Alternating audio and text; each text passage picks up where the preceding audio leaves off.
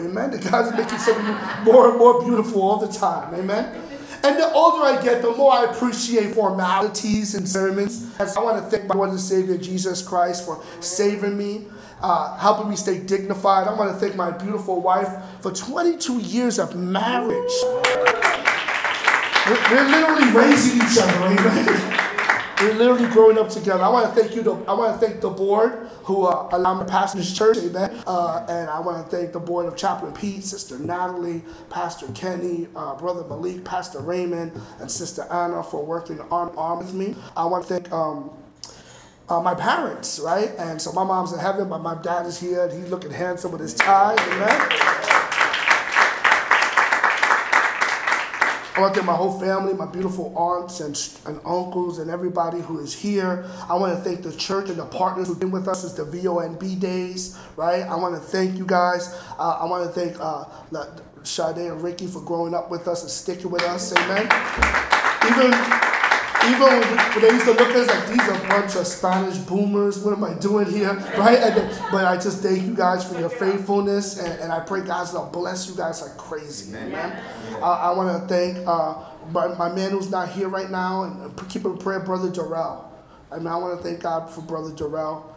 You know, he goes through a lot of challenges, and you know, I just want to thank God that he he picks this church. He has a brother as a pastor. And so just keep always keep Brother Darrell in prayer. When you have that extended time of prayer, just throw in Brother Darrell's name in there. Didn't I want to thank Brother Ramon for his faithfulness. Amen. Brother Ramon, he's always here, he's always faithful. Yes.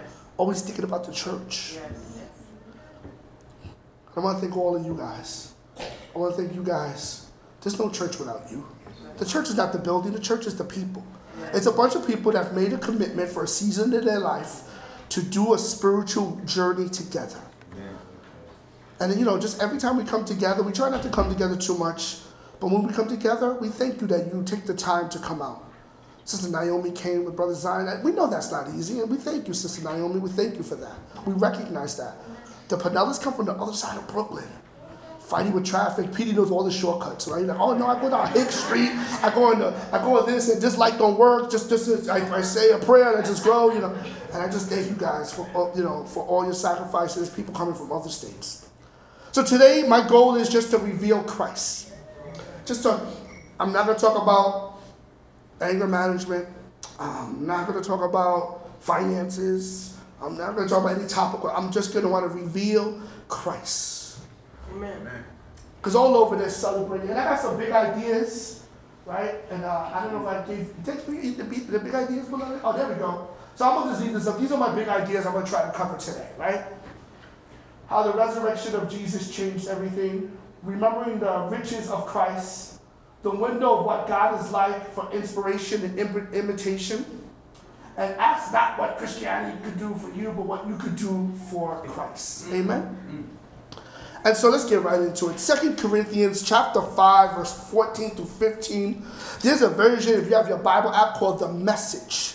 The Message is written by a, a wonderful theologian pastor named Eugene Peterson. He's with the Lord right now, and he was a he had a wonderful spirit. He was a big brain for Jesus, but he had a big heart. Sometimes people with big brains don't have big hearts because knowledge puffs up right? And sometimes with people with big hearts don't always have big brains, right? And so, uh, and he he was one of those, you know, and he, he, he helped with a team of theologians kind of paraphrase the Bible in modern English. Amen. And he says that in, in 2 Corinthians 5 14 through 15, when you read 2 Corinthians, it's Paul writing to a church, his second letter to the church of Corinth, and that church was a hot, riggedy mess. right? The whole church was a hot, riggedy. He always had to give them structure, yeah. right? And, and reminders and gentle reminders. So he says this Jesus in 2 Corinthians 5 14 through 15 Jesus included everything in his death so that everyone could also be included in his life, a resurrection life, a far better life that people ever lived on their own. The resurrection of Jesus changed everything. It literally split history between AD, BC and AD. It's the most important event in human history and it proves a few things. Number one, it proves Jesus, uh, it proves that Jesus is exactly who he claimed to be. He repeatedly said he was the Son of God who came to die for our sins, and he did that. And the resurrection of Jesus Christ is one of the most well documented events in history.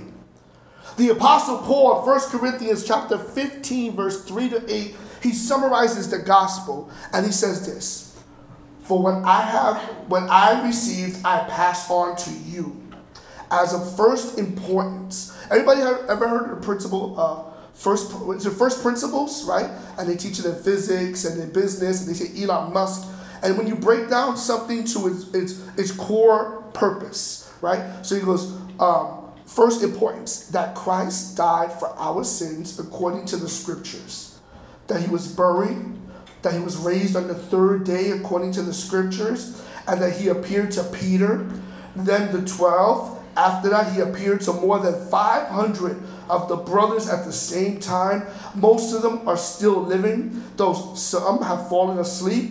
Then he also appeared to James, and then all then to all the apostles, and last of all, he appeared to me also.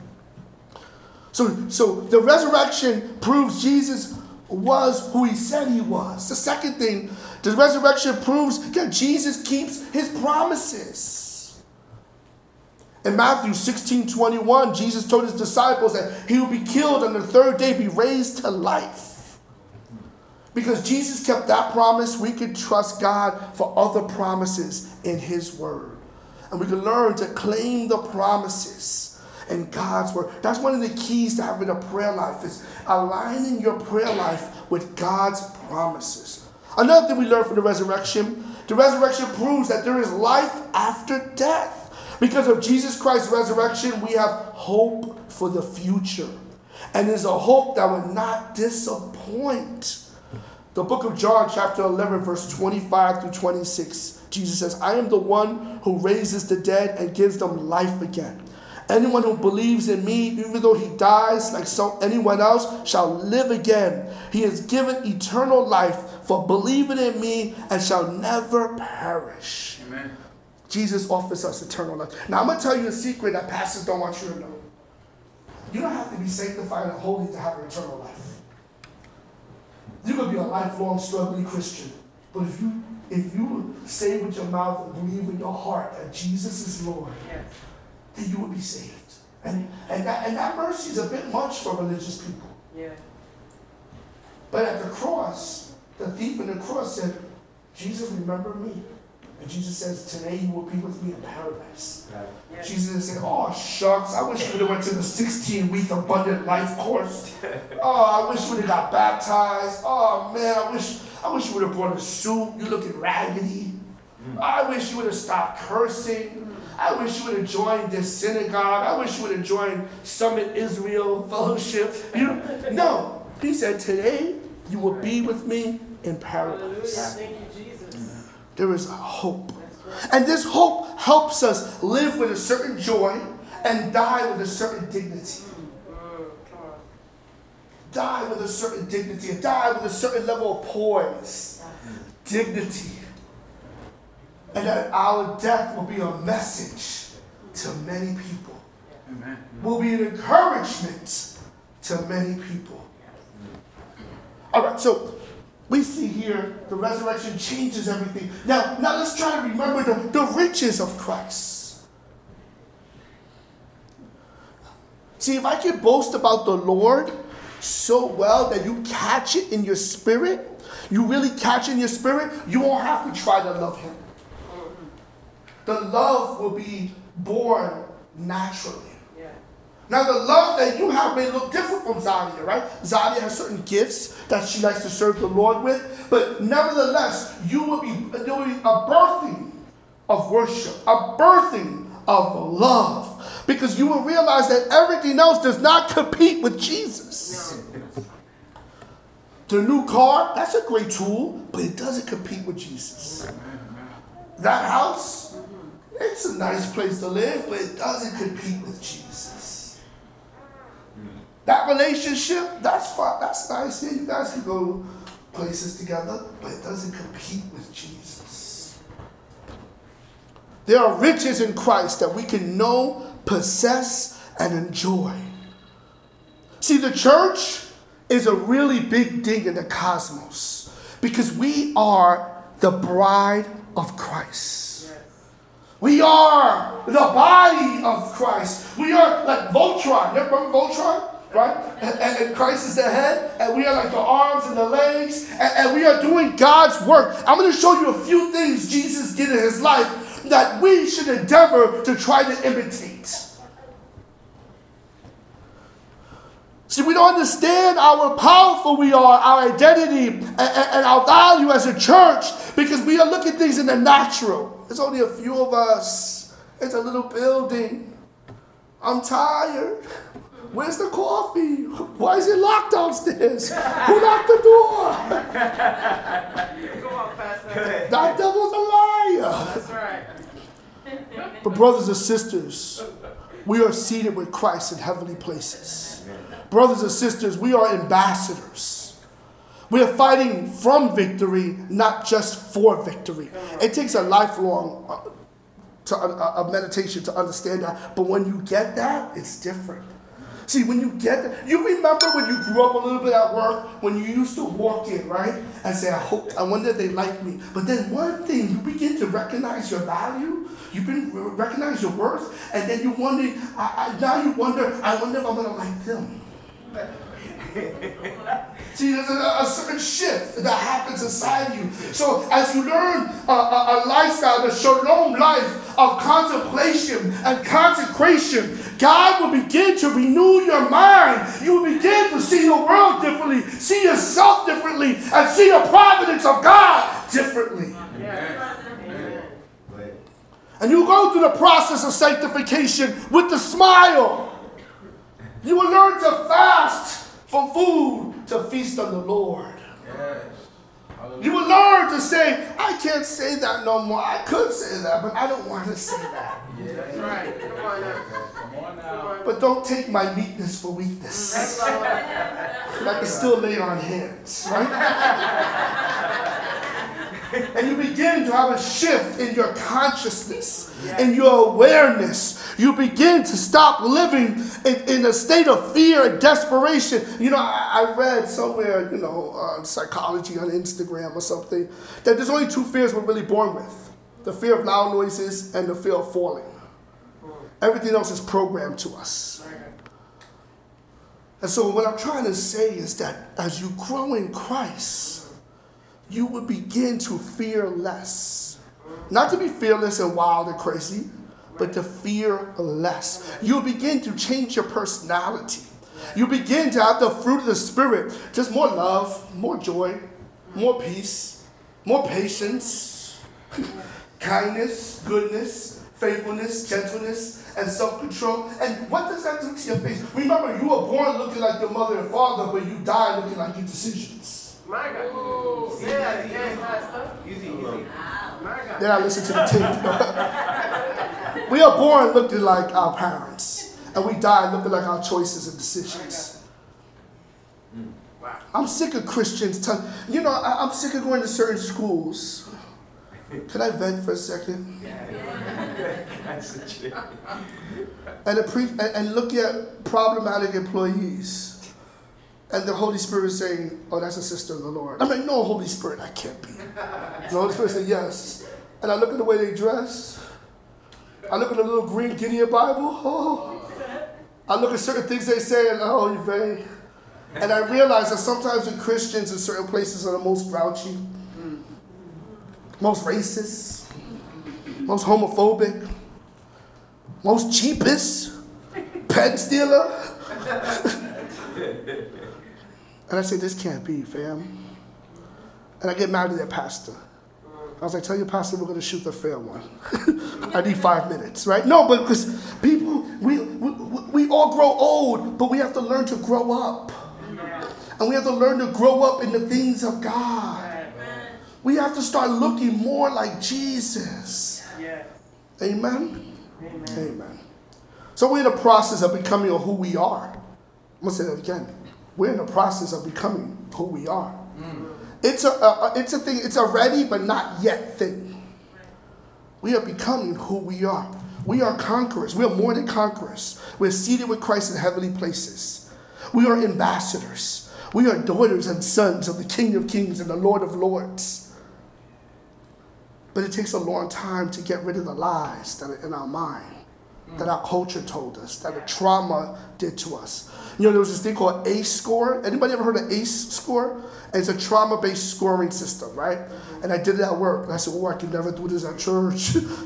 Because they were like, oh, have you ever been this? Have you ever been that? Have you ever been that? And I'm like, and people, people, teachers and principals were crying because they didn't really realize how much trauma they had.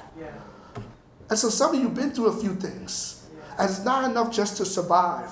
Now it's time to flourish. Amen.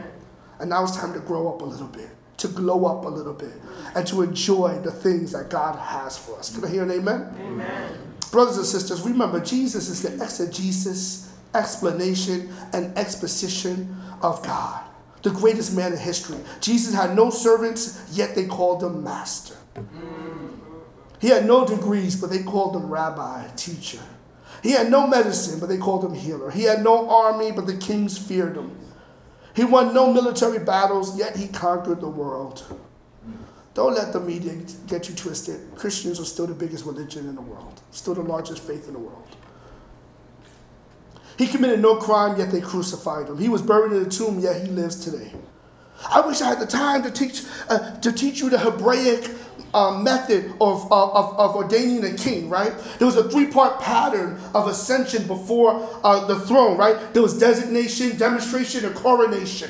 Mm. And, and, the Gospels, when you study the Gospels, you see the designation when Jesus is baptized by John, his cousin and an angel descends and a voice from heaven. That's his designation. This demonstration, right? And so like that's when that's when um you ever see the stories when when remember the movie 300 when he went out by himself and he came back with the wolves thing, right? It's a demonstration, right? David and Goliath. And, and his demonstration he was in the desert for 40 days. The devil was tempting him. He was around wild animals. They said he was led by the Spirit and he came home full of the Spirit. Mm, easy. And that was his demonstration. There was the coronation, which we can see in the passion imagery. And so I just want to make Jesus big to y'all. I just want to make Jesus big. Because the more you look at him, the more you begin to look like him. So there's a window of what God is like, right? So I'm going to tell you something. When you want to look what God is like, you can't go chronologically, like almost all in Genesis. Go straight to the gospel. Go straight to the gospel to see what God is like. Go to John chapter 2 and he turns the water into wine. I've preached this before. Jesus is in the building, the bride and groom, they ran out of wine. Everybody's about to start gossiping. Everybody's about to start texting each other. Everybody was about to just roast this whole groom's family. About to end his career. Remember like that rap battle meme, right? I'm about to end this whole man's career and Jesus is on the scene and, and he turns uh, stone jars that were used for washing their hands and somehow he turns it into wine. He just he accelerated the fermentation process. It was a miracle. Everybody says this was the best wine they ever drank. Overall, not only did he just replace the wine, he did it lavishly. There was like hundreds of bottles of wine. He never got the credit. No one knew. That's a lesson for some of us to remove people's shame without no one knowing. Well, that's tough in this age of Instagram where everybody wants to take a selfie, right? Like, I just bought this man a donut. Hometown hero, Channel One. Nominate me.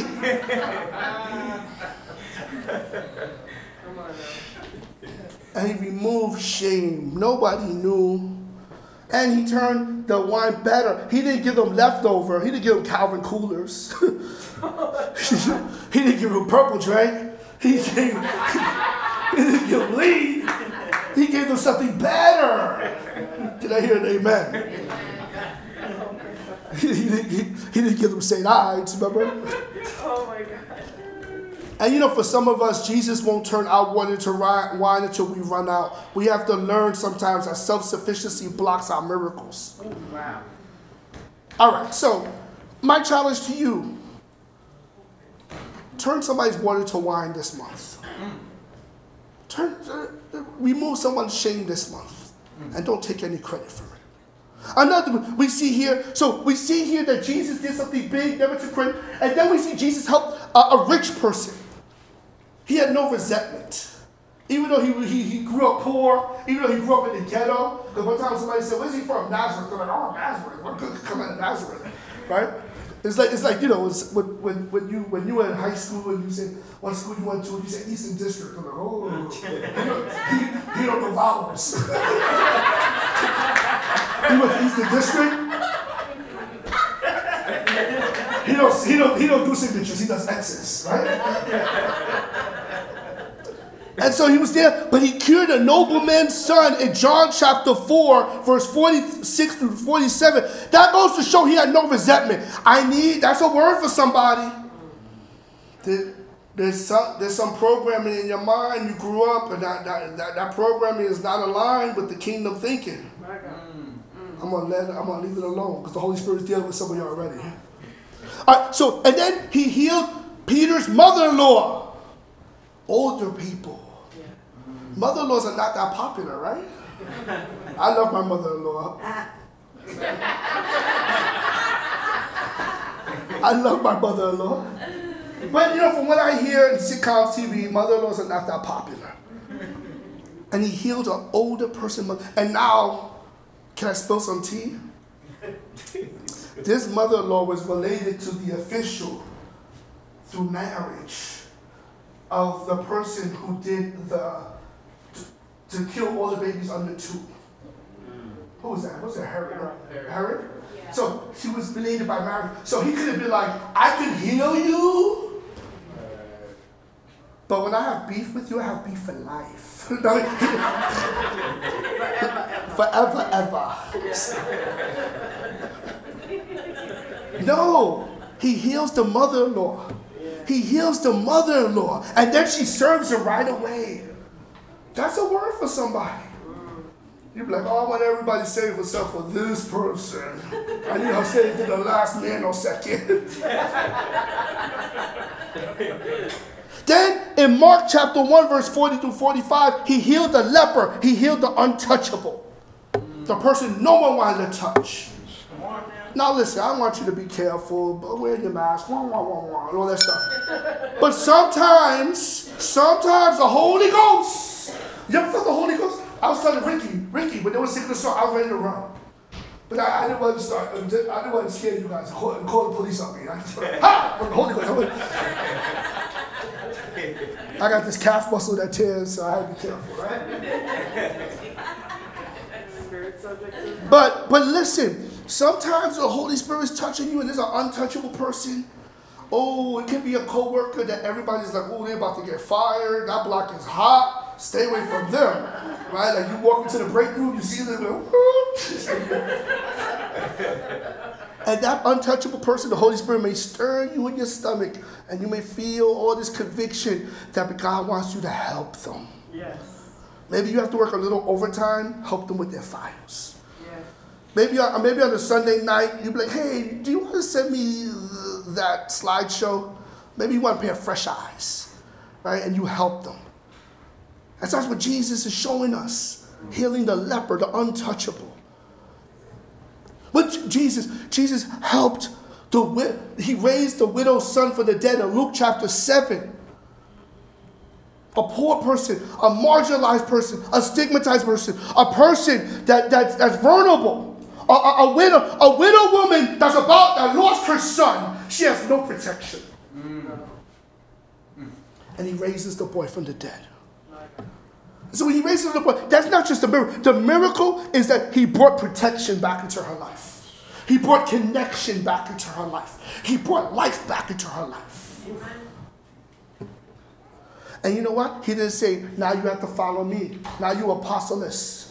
Now you're a disciple. Now you're part of the women that help fundraise. Now you now you got to roll with Mary and Mary Magic. He didn't do that. That's one thing about Jesus. That's what I try to do as a pastor. When I help people, I never try to say, now you have to be a member. Now you have to be a volunteer. Where's your tithes at, brother?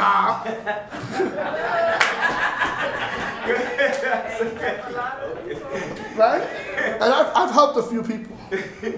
But I try to be like Jesus. Try to be like Jesus. He never, he never brought it up again. Mm-hmm. He was never at the cross saying, "Man, where's all the mm, mm, ungrateful, mad ungrateful."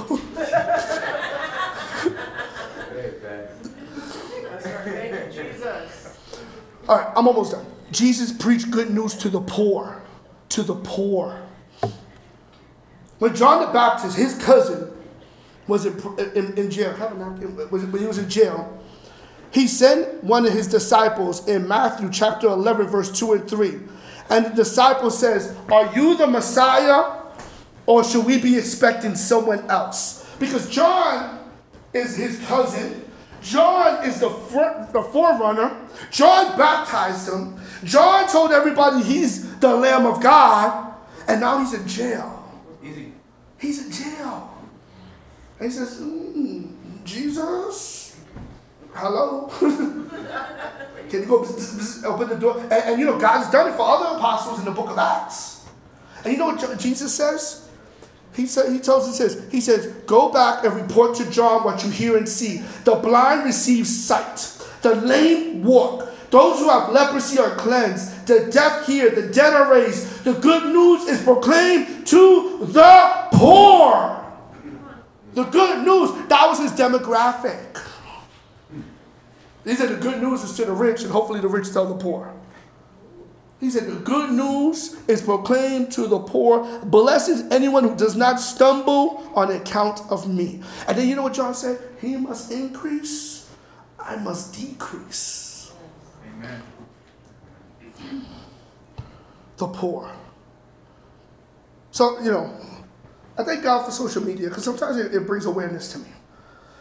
So remember the fad, I think you remember because you was in Texas when this happened. It was big in Texas. When they said going to Starbucks and paying for the coffee for the person behind you. Remember? Right? And then uh, we were ordering short cups, right? Short, black, drip. Person behind me, right? Frappuccino, the devil is a lie. then, you know, water wine miracle for that one. And so, but then you know what they say now? They say, no, buy the, buy, tip the person in front of you. Because the person behind you know how much everything costs. Because a brother like uh, Captain Pops, my dad, he don't, he don't go to Starbucks. he's a 50, uh, I don't know what that is. It's too much money, right? He's, he's a 50 cent coffee, green cup kind of guy. I love New York cup kind of guy, right? And so they said, buy the person in front of them. Because that person's trying to make a living wage. And sometimes our brothers in Starbucks take advantage of the poor, right? And so I just want to bring the poor is not always the most destitute. It could be the low wage earners that are all around you. Yeah. It could be the person at the coffee shop you go to. Yeah. The person working off the books at the deli when you order your bacon, egg, and cheese. It could be it could be a coworker that's been a temp and part time at your job forever. Mm. Or it could be somebody just pouring resources. My uncle Dave, he's he was like the pastor at his job. Helped so many people. Because they have money, but they were poor in understanding, they were poor in awareness, they were poor in resources. And so you just spend this time just helping people. And so I just want to challenge you when you're helping the poor, it doesn't always have to mean the homeless person. It could just be the low wage earner at the dry cleaner. Mm-hmm. It could be the person at the coffee cart, right? It could be the livery cart, the driver. Okay, we done. We done. The, la- the last thing, I'm stealing something from Pastor Tim Keller. Um, so to give context, when Paul got saved, he got saved immediately. I know Sister Angelica, she came from a high committed church. Paul didn't ask what's in it for me, what do I have to do? He just says like, God says, Paul, why are you doing this? He said, who you is? He said, I'm Jesus. He said, what I gotta do? Because Paul was an action kind of guy. He was all action. Amen. And then some people in the world, they were all action, and then they get saved and they have like a 10 year case of analysis paralysis. I don't know what to do. I don't know what to do. What should I do? And we got to bring action for the kingdom. And, and, and Tim Keller said this if you're looking at Christianity, by start by looking at Jesus' life as it is shown to us in the Gospels, especially the resurrection. Don't begin, as modern people do, by asking yourself if Christianity fits into who you are. If the resurrection happened, then there is a God who created you for himself, and ultimately, yes, Christianity fits you whether you can see it now or not. If he's real and risen, then just like Paul, even though he had none of the answers to any of the questions, you'll have to say, What do you have me do, Lord? What do you want me to do, Lord? And so that's the last thing I wanted to say. For some of us, we've been around the kingdom of God a long time. We gotta get to the point in our life, what do you want me to do, Lord? And I'm gonna tell you what the Lord wants you to do. He wants you to bear fruit. He wants you to be the salt.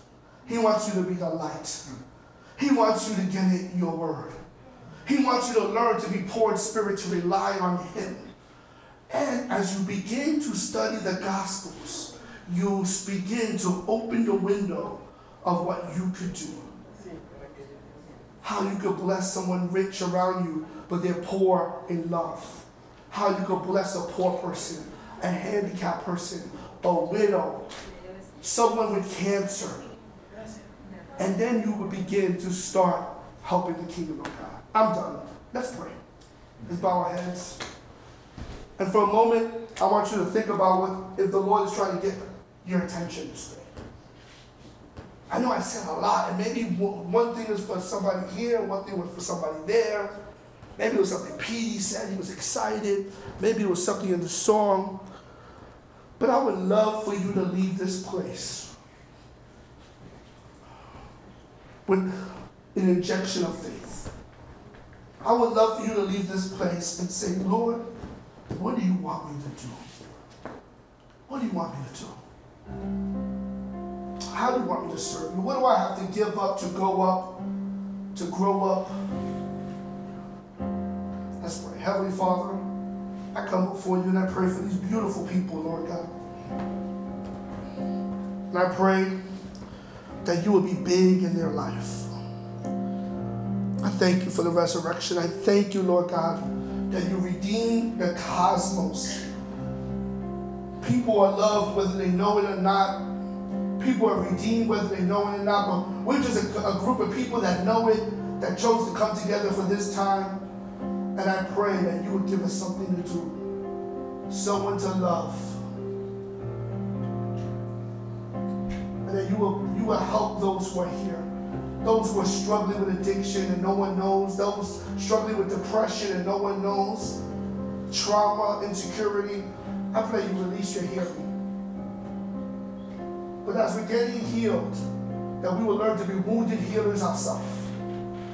And that we will learn to help others. And that we'll learn to live our life as a worship unto you. We give you all the honor and all the glory in Jesus' name. Amen and amen. Praise the Lord. I want my beautiful wife Annie to come up and she's going to dismiss us. I want to say a happy birthday shout out to my sister from another Mr. Is it Antonio's birthday today? Yeah. And sister Antonio's. and Antonio's birthday just passed. The Santos family.